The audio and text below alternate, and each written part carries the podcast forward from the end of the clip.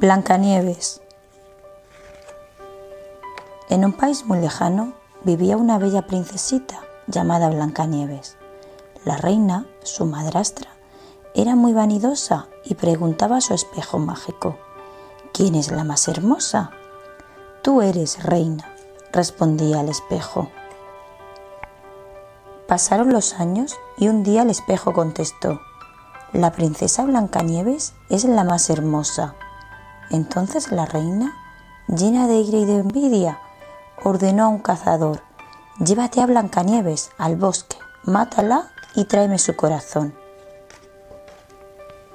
Pero el cazador sintió pena de ella y la dejó huir.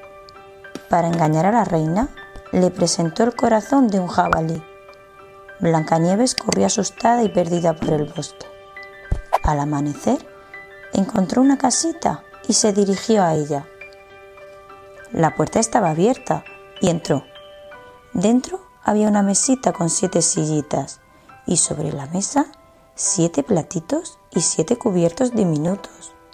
Comió y subió al dormitorio, donde había siete camitas. Se echó sobre ellas y se quedó profundamente dormida. Cuando llegaron los dueños de la casa, se quedaron asombrados al encontrarla allí eran siete enanitos que trabajaban en la mina. Blancanieves les contó su triste historia y los enanitos le pidieron que se quedara con ellos. Mientras, en palacio, la reina consultaba su espejo. ¿Quién es la más hermosa?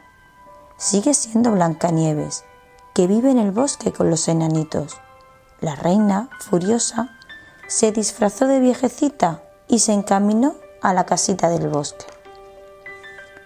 Los enanos fueron a trabajar, dejando a Blancanieves sola. La malvada reina ofreció a la niña una manzana envenenada y en cuanto la mordió, cayó sin sentido. Al volver los enanitos, encontraron a Blancanieves en el suelo, pálida y como muerta. Lloraron a su querida niña, la pusieron en una caja de cristal y la llevaban a enterrar cuando oyeron acercarse en galope de un caballo. Era un príncipe que al ver a Blancanieves se enamoró de ella. La besó y la joven revivió. Ante la sorpresa y la alegría de los presentes, poco después se casaron y fueron muy felices.